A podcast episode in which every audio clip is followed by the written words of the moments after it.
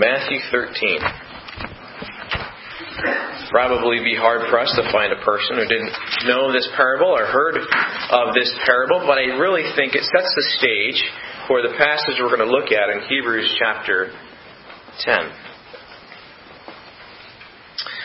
It says, The same day went Jesus out of the house and sat by the seaside. And great multitudes were gathered together unto him, so that he went into a ship and sat. And the whole multitude stood on the shore. And he spake many things unto them in parables, saying, Behold, the sower went forth to sow, and when he sowed, some seeds fell by the wayside, and the fowls came and devoured them up. Some fell upon stony places where they had not much earth, and forthwith they sprung up because they had no deepness of earth. And when the sun was up, they were scorched, and because they had no root, they withered away.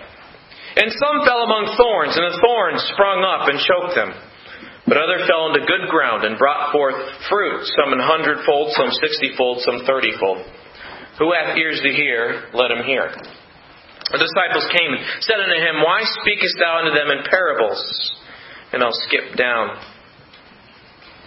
to verse 18. Hear ye therefore the parable of the sower. When any heareth the word of the kingdom, that's the seeds that scattered, we're not the seeds, that's the word of Jesus, and understandeth it not, then cometh the wicked one and catcheth away that which was sown in his heart. That is he which receives seed by the wayside on the hard path. But he that received the seed into stony places, the same is he that heareth the word, and, and with joy receiveth it, yet hath he not root in himself, but dureth for a little, for a while. For when tribulation or persecution arises because of the word, by and by he's offended, or he falls away. He also that receives seed among the thorns is he that heareth the word, and the care of this world, and the deceitfulness of riches choke the word, and he becometh unfruitful.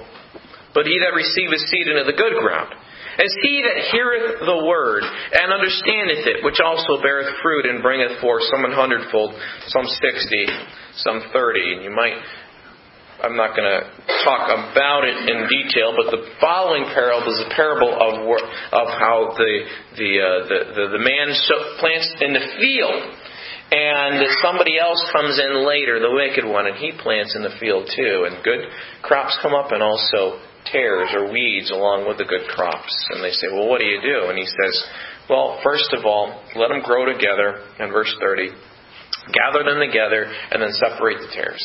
Separate the weeds from what uh, was good.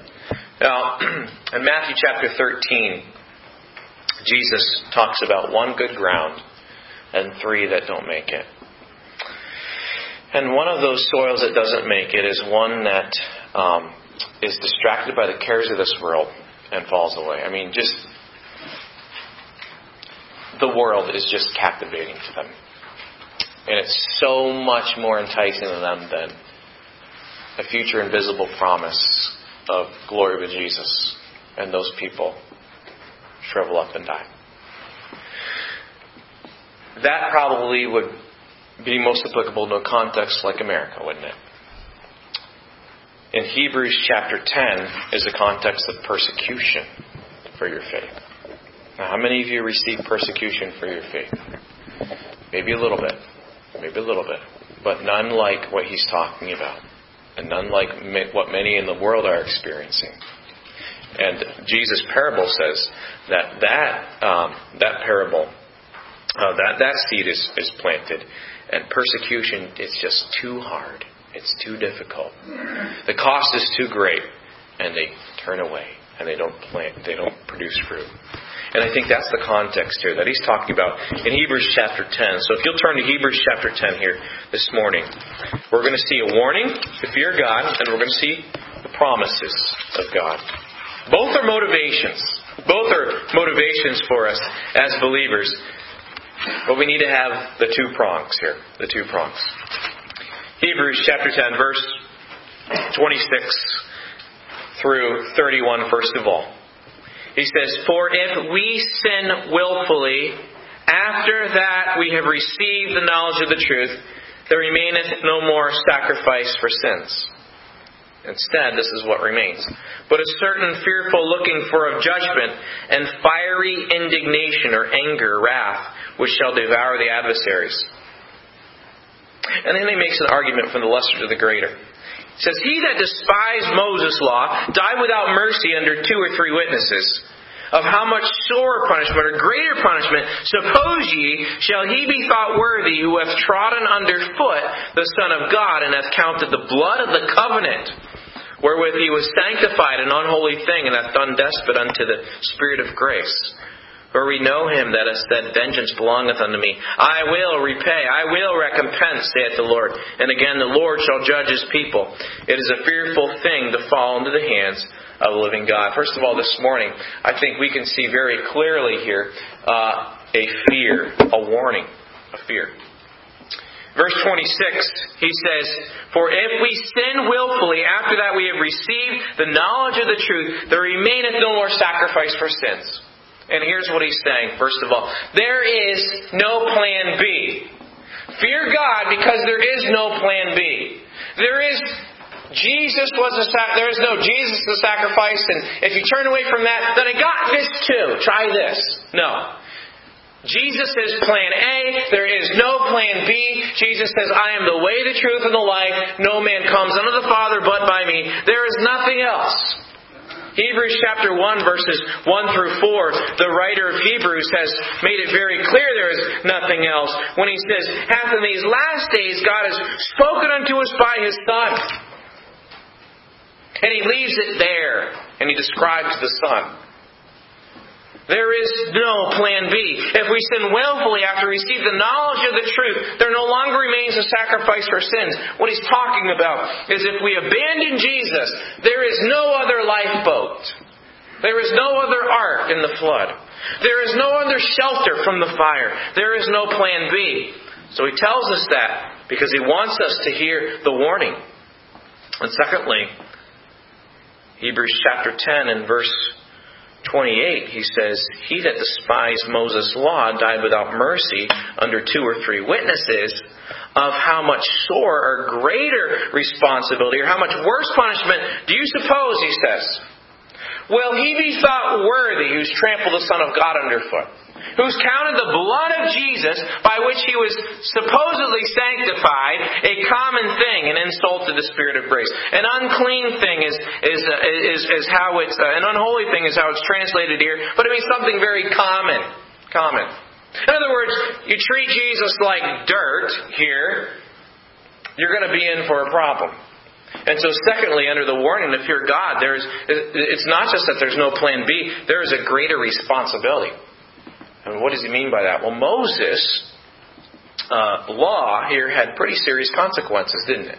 To those who didn't take heed to Moses' law. But Moses' law was just a shadow, wasn't it?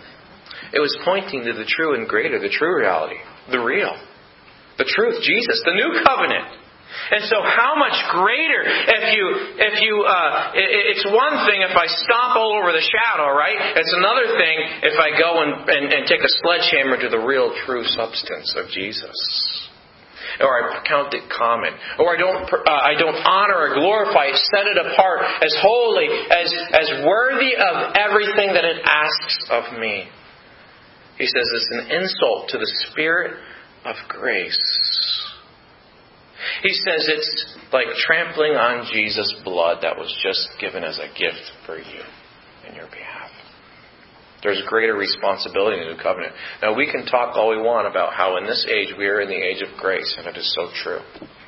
But with that grace is tremendous responsibility. There is no condemnation. We just sang that, right? For those in Christ Jesus. But that's not where the rest of Hebrews or Romans chapter 8. That's not where it stops.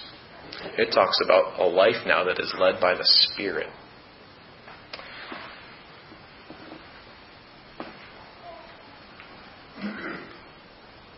There is no plan B, and there is a greater responsibility in this new covenant that we've been given so graciously, so freely. And of course, because of that, then, there are high stakes involved. The highest stakes possible. Look what he says in verse 27. But a certain fearful looking for a judgment and fiery indignation which shall devour the adversaries. Uh, in verse 30, For we know him that has said, Vengeance belongeth unto me, I will recompense, saith the Lord. And again, the Lord shall judge his people. It is a fearful thing to fall into the hands of the living God. And what he's saying is there are high stakes. Uh, there is a there, there's a God who is just, and a God who has given us His all. Demands that we not treat His all as dirt. I think what he's talking about in the context here is Jewish believers who have been given the riches of the glory of a crucified and resurrected Messiah and have seen Jesus, understood that yes, He is the Messiah. And they have said, I have pledged allegiance to the Lord Jesus as my Savior. I've received His Word. And they have said this, but now it is becoming very difficult. And they are facing persecution. Verse 33, uh, verse 32, verse 34. And they're being tempted to abandon ship and go back to Judaism. But remember, Judaism isn't plan B. There's no plan B. It's Jesus or nothing. It's plan A. And remember, Judaism and Moses' law pointed to the real Messiah. So there's a greater responsibility here that's been given in Jesus. And because of that, they may prove that they were never really genuine. John, the apostle, writes in his letter, They were among us. They went out from us. And he says, in essence, to show that they really were not of us of us. And folks, it's one thing for me to say something happened to me. It's another thing for my faith to be real. It's another thing for real faith, genuine faith. It's one thing to be attached to a church. It's one thing to even participate in things that are going on in a church. It's another thing for me to be real and genuine in my heart. To have a real relationship with the Lord. It's one thing for me to grow up in church and to say this happened to me and then go out and live as though my Father is the Father of this world.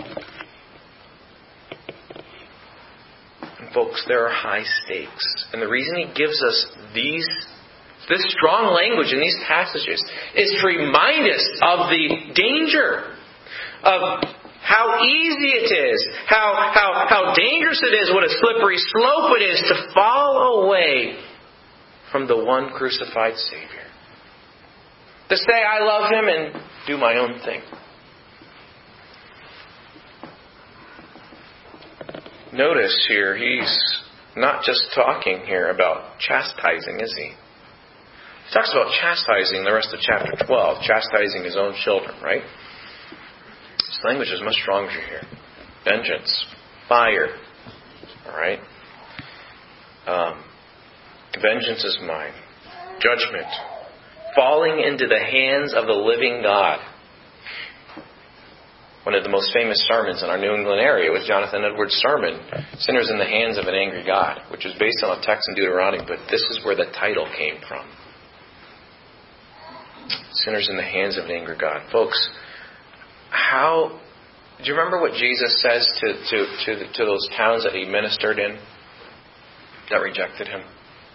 They were with him, they let him speak in the synagogues, etc.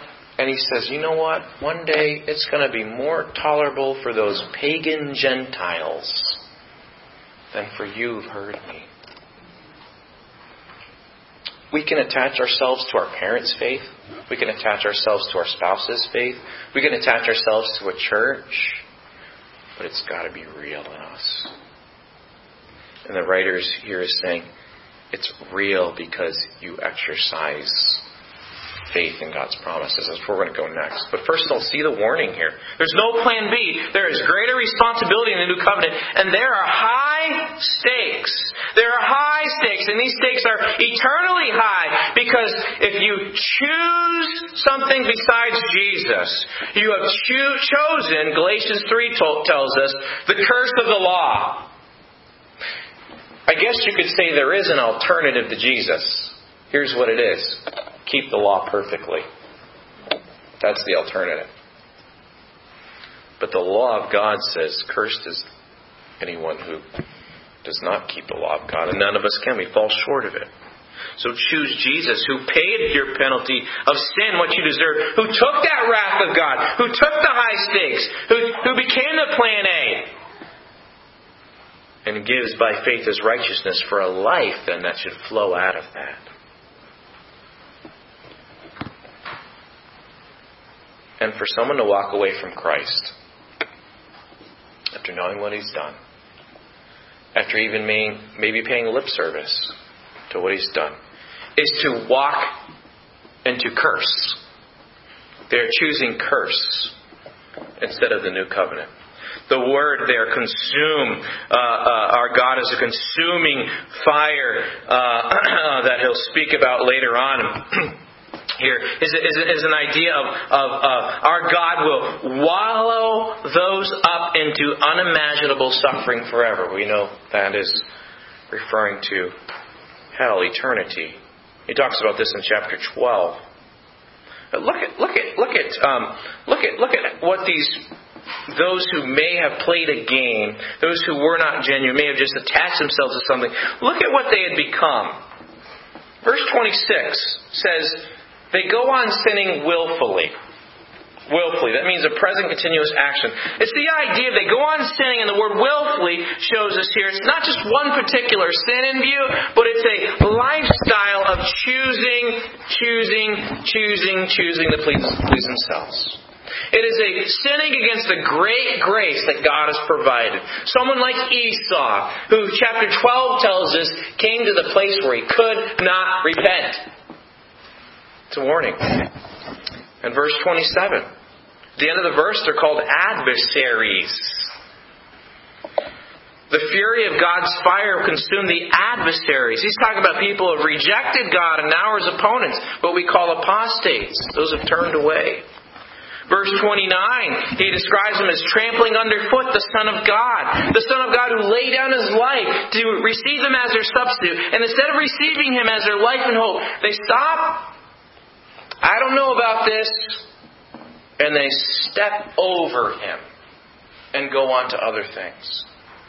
The end of 29 it says they regard uh, uh, as unclean the blood of the covenant, or uh, as translated uh, uh, in, that in some translations unclean. In other places here it's translated unholy. Again, it's the idea of common, a common, ordinary. Jesus' blood ordinary, nothing precious, not sacred. And they, perhaps they, they, they, there are times around the Lord's Supper, they, they, they may have even drunk the, the, the, the, the juice and said, nice juice, and went away. Sin. Uh, they did not see the blood of Jesus as the most, and his sacrifice for us as the most precious reality in all the universe. Look at verse 29 at the end as describes them. They insulted the Spirit of grace. They have done despite unto the Spirit of grace. They may have tasted some things, they were influenced by it, but they turned it to justify their sinning and threw it away. Their sinning, by the way, when I say sinning, maybe you're thinking of horrible things. You know the Bible calls sinning? Not exercising faith. Trust in who God is and what He said. They threw it away as unnecessary.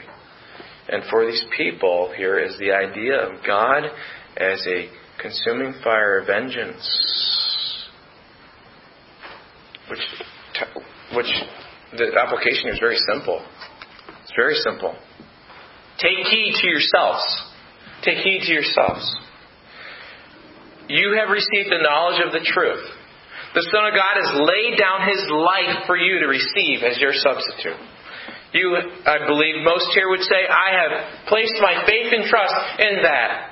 I turn from myself to Jesus. You have come, uh, uh, uh, uh, do not trample then the Son of God, or make light of His blood, or insult the Spirit of grace that blows upon your heart, even perhaps as we speak.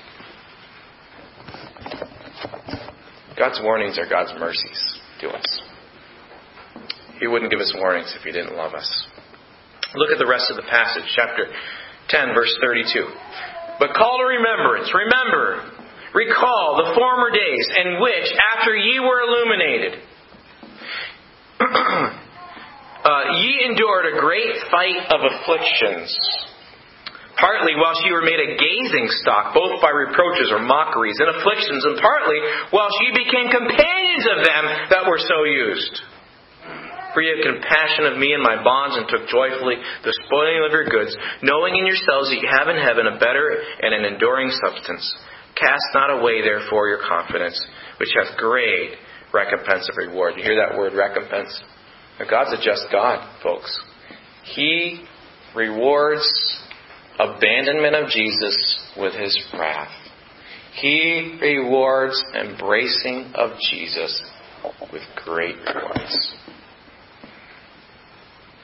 For ye have need of patience or endurance, verse 36, that after ye have done the will of God, ye might receive the promise. For yet a little while, and he that shall come will come, and will not tarry. Now the just shall live by faith, but if any man draw back, my soul shall have no pleasure in him. But we are not of them who draw back under perdition or damnation, but of them that believe to the saving of the soul. Here's his point here. He gives us tremendous incentive here with promise. He says, take hold of the promise. Grab the promise. He tells us it's a real war, verse 32 and verse 33. There's a war, verse 32 and 33. Call to remembrance the former days. Uh, you, this is, Jesus said, um, uh, in this world you will face tribulation. Paul makes it so clear in Ephesians 6 when he talks about the spiritual warfare that's going on. This is a war for souls. And, and we would be naive to lead someone to Lord Jesus and tell them that everything's going to be wonderful and your finances are going to increase. Your health is going to be fantastic. You're going to get a pay raise at your job because you came to Jesus and did him a favor. And sadly, that's in many ways, whether as far as someone like you know uh, Joel Osteen would go, or the prosperity gospel, or in a prosperity light way, sometimes that's communicated. And good churches. But there's a war. This is not my final home. This world still has a ruler over it. Now, he's not the overruler. Jesus is the overruler, but Jesus has given him some freedom, still, hasn't he? That freedom is not outside the bounds of Jesus' power. But understand, there is a war. There is a war. But, folks, verse 34 tells us because there's a war, that means there's a cross that I have to bear. Jesus says in Luke chapter 9, speaking to the crowd, he said, Any man will follow me, will come after me. He must take up his cross, deny himself, and follow me. There is a cross.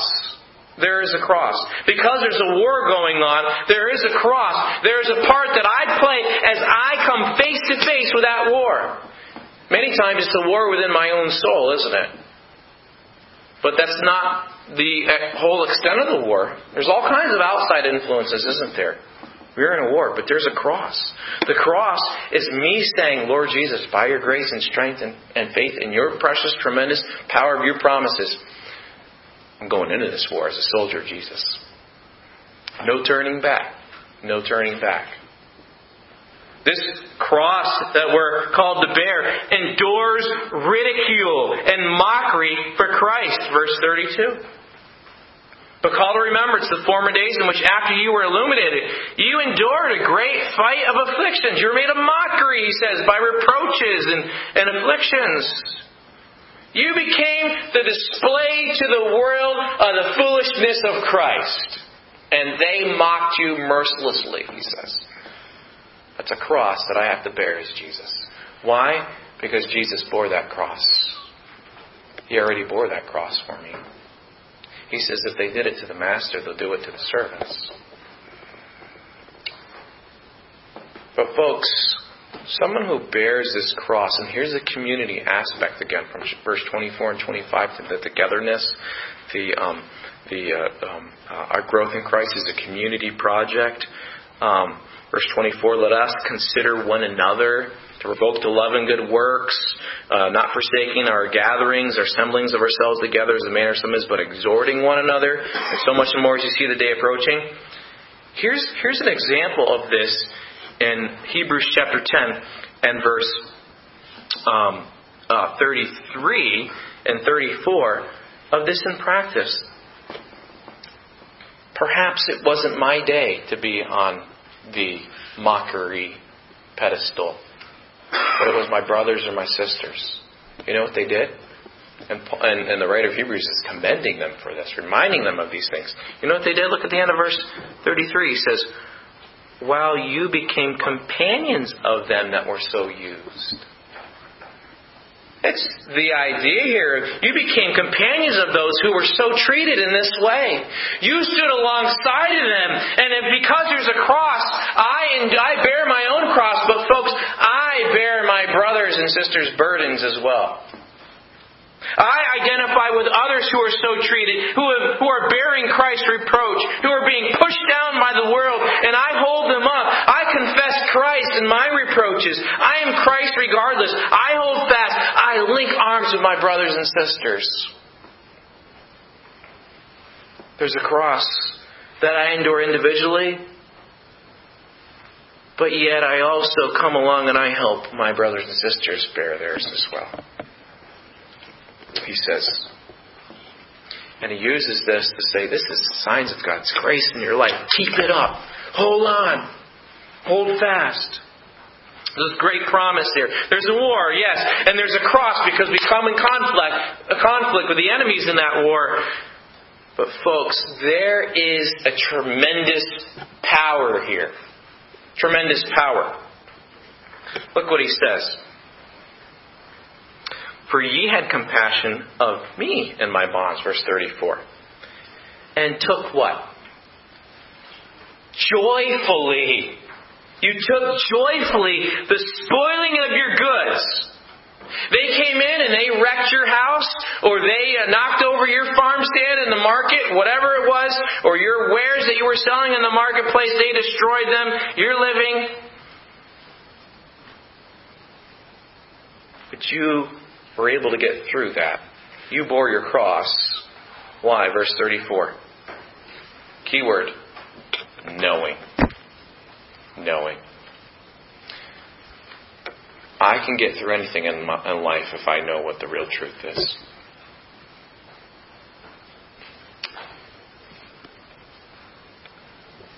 There were people in concentration camps in Romania and Germany and Poland were able to get through those concentration camps because they had hope.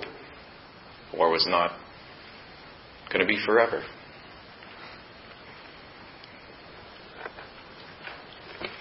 There is a power, a tremendous power of knowing what God's promises are and knowing He is able to get me through that. Look what He says. knowing in yourselves that you have in heaven a better and enduring substance. They came in, they demolished my home because they hated that I was a Christian. They came in and they, they demolished my business. But you know what? I was able to get through that because that's just one little part of my life. My real treasure's in heaven. My real home's in heaven. I had a better and enduring substance. I was selling rugs. In heaven, streets are gold, right?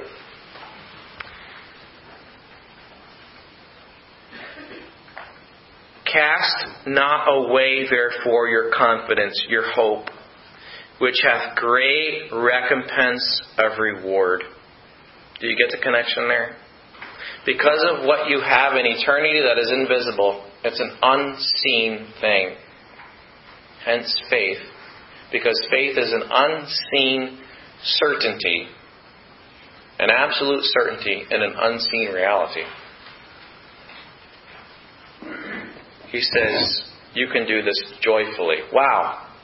None of this stuff that they're talking about sounds like something that I would think would be joyful. That I could do this joyfully. But wait a minute.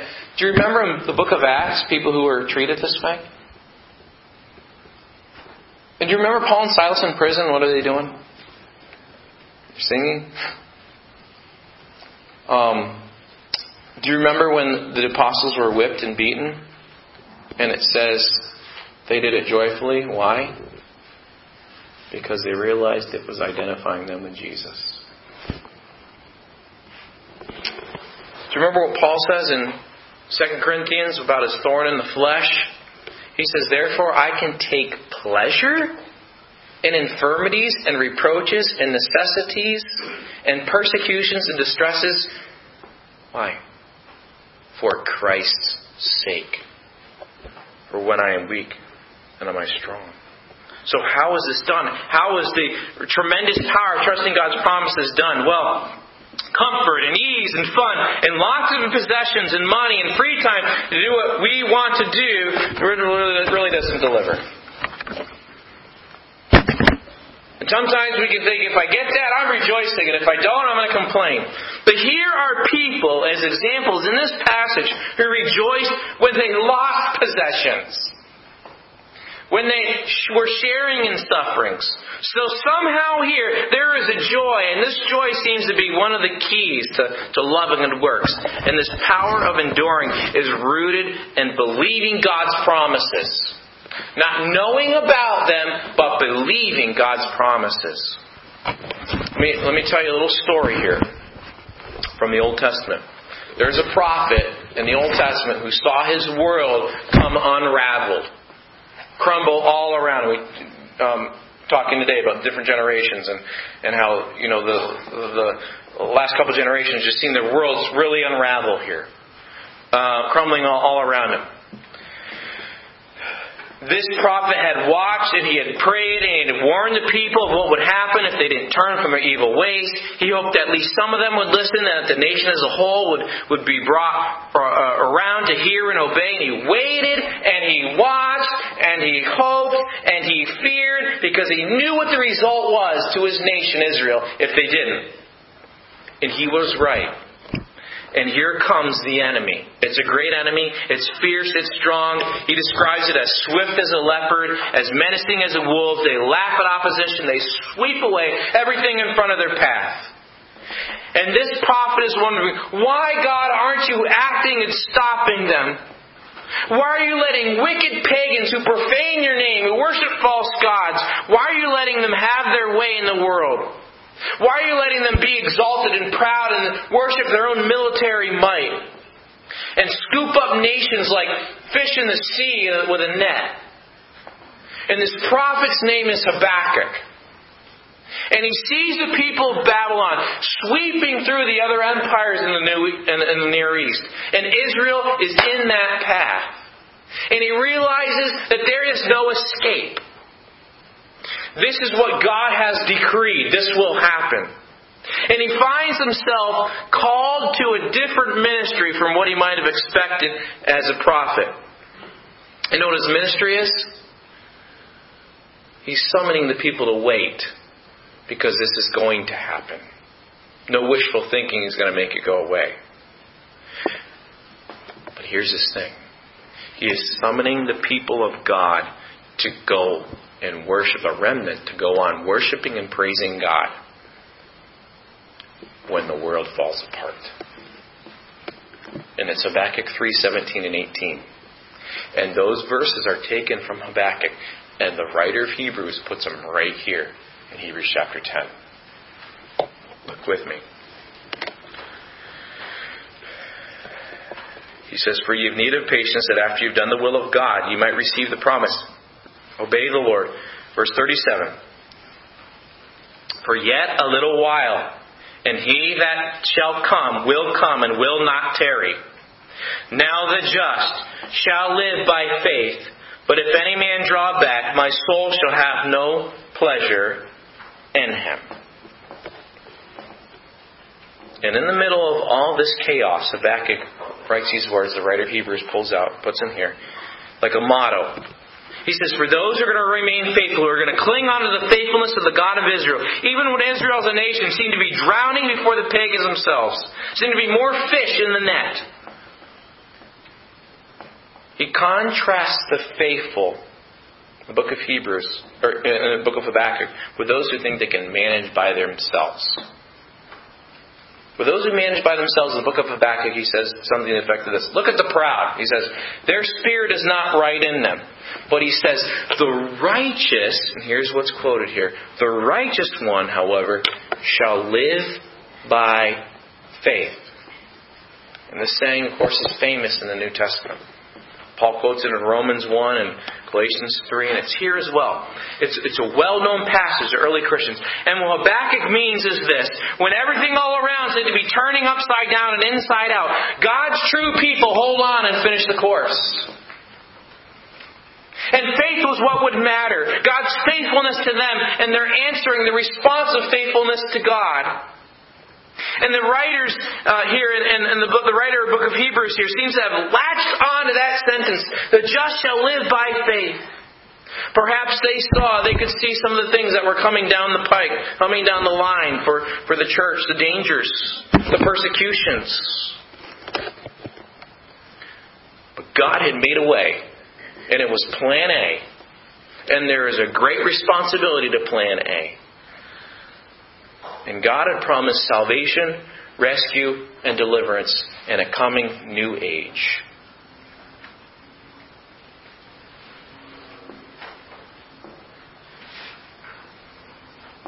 So we can say in verse 35 don't cast Jesus away because there is great reward for following Jesus. Great reward.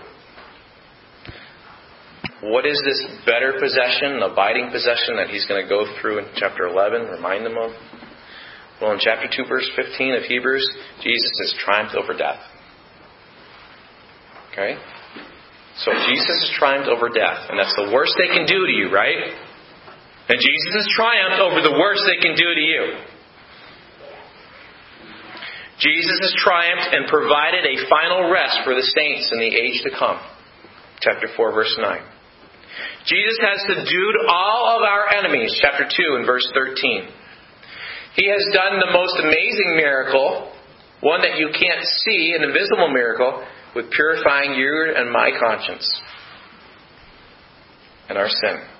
He has removed and forgot all of our sins, chapter 8, verse 12. He has, here's, here's, here's, here's a wonderful truth. He's brought us near to God. 7, 19, 25, to know God. He's promised He will be our God forever. Chapter 13, He's going to say, I will never leave you nor forsake you.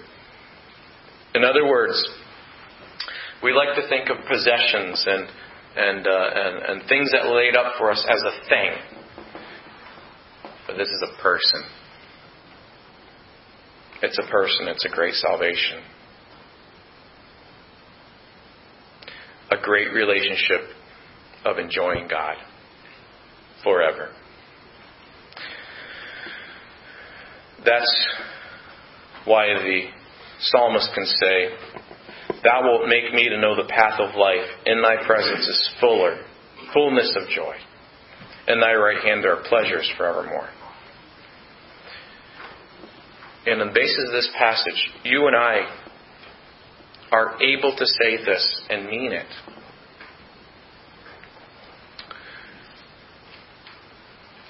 Though stumbling over the words and stumbling over our heart's disposition here. But only God's people can say this. Whatever you want to do to my life to make me more like you and have you receive the glory, you can do. Because, because I know that the worst thing that could ever happen to me in this life is only going to bring me to glory. And therefore, I can accept, I can take pleasure in, because it's not like you're doing this with, with smiles and giddiness here. There's a resolute, fixed gaze on Jesus as you're going through this. That's what joyfully is here. I can accept and give myself to you, Jesus, because you gave all of yourself for me. And that's what a passage like this tells us. For me to turn away from that would be So empty. And folks, that is why this passage comes on the heels of 24 and 25, where we're told to remind each other continually. So I wonder, with maybe some feedback from you this, this morning here, how can we remind each other continually how terrible the price is of throwing away our confidence? And encourage one another. How can we remind each other how terrible it is to, to, to, to and how easy and deceitful it is to walk away from Jesus. And how can we remind each other continually how great the reward of cherishing the promises of God above earthly things are? That's a real question. How can we remind each other how conti- continually how terrible the price is of leaving Jesus and how great the reward is of cherishing Jesus.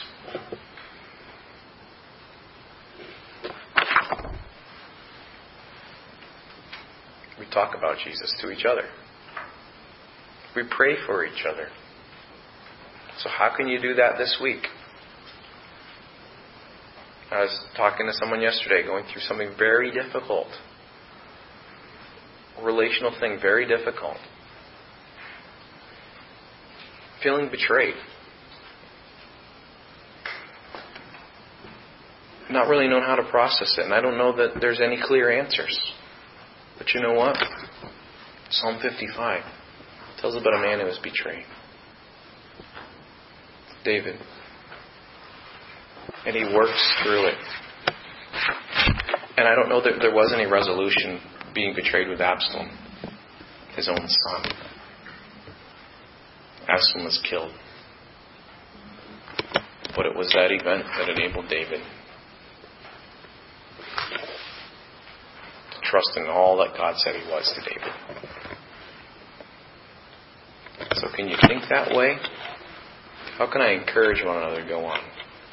It might be something that you might not think is a huge deal. It might be a, a mom struggling to get through the day with his kids before she you know, throws them down the stairs and locks the door. It might be somebody at work with just a very difficult work situation with a boss or an employee who's just making life very difficult. It might be your own marriage, your own family, burdens of your own hearts. It might be, might be something that um, has happened, a sickness or disease. Anyway, God, are you abandoning me? How can you build up each other with these truths? It is a terrible thing to fall away from our allegiance to Christ. And it is a glorious thing to embrace the promises of Jesus.